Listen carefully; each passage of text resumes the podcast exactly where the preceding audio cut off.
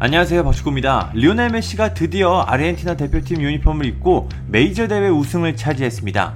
축구의 신 메시는 지금까지 9번의 기회, 월드컵 4번, 코파 아메리카 5번의 기회가 있었지만 모두 우승에 실패했습니다.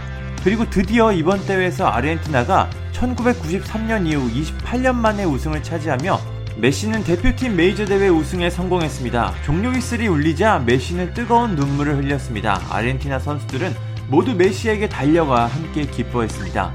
경기 막판 메시가 완벽한 기회를 놓치는 믿을 수 없는 모습을 보여주긴 했지만 결국 아르헨티나가 우승을 차지하며 꿈을 이뤘습니다. 이번 우승으로 아르헨티나는 역대 15번째 코파 아메리카 우승을 차지하며 우루과이와 함께 코파 아메리카 최다 우승팀이 됐습니다. 이 역사적인 우승을 메시가 함께 했습니다. 이번 대회는 메시가 우승할 수 있는 사실상 마지막 메이저 대회였는데 그 기회를 살렸습니다. 내년에 있을 카타르 월드컵보다는 코파 아메리카 우승 가능성이 더 높았기 때문입니다.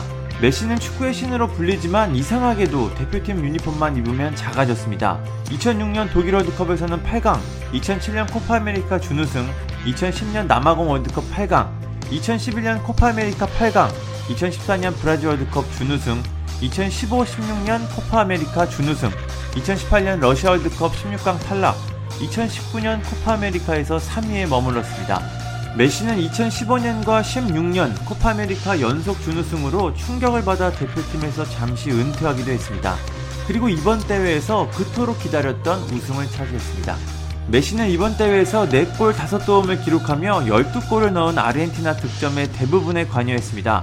메시는 득점왕과 도움왕을 모두 차지했는데요. 이런 엄청난 활약으로 메시는 대회 최우수 선수에 선정되기도 했습니다.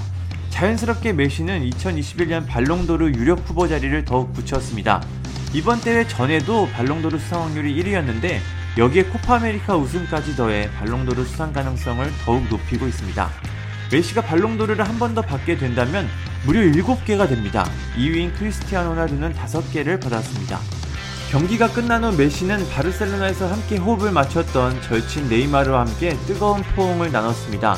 두 선수 모두 뜨거운 눈물을 흘렸는데 메시는 기쁨의 눈물, 네이마르는 슬픔의 눈물이었습니다.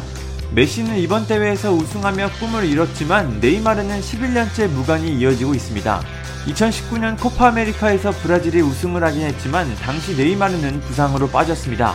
본선 직전 발목 부상을 당해 아쉽게 우승 트로피를 함께 들지 못했습니다.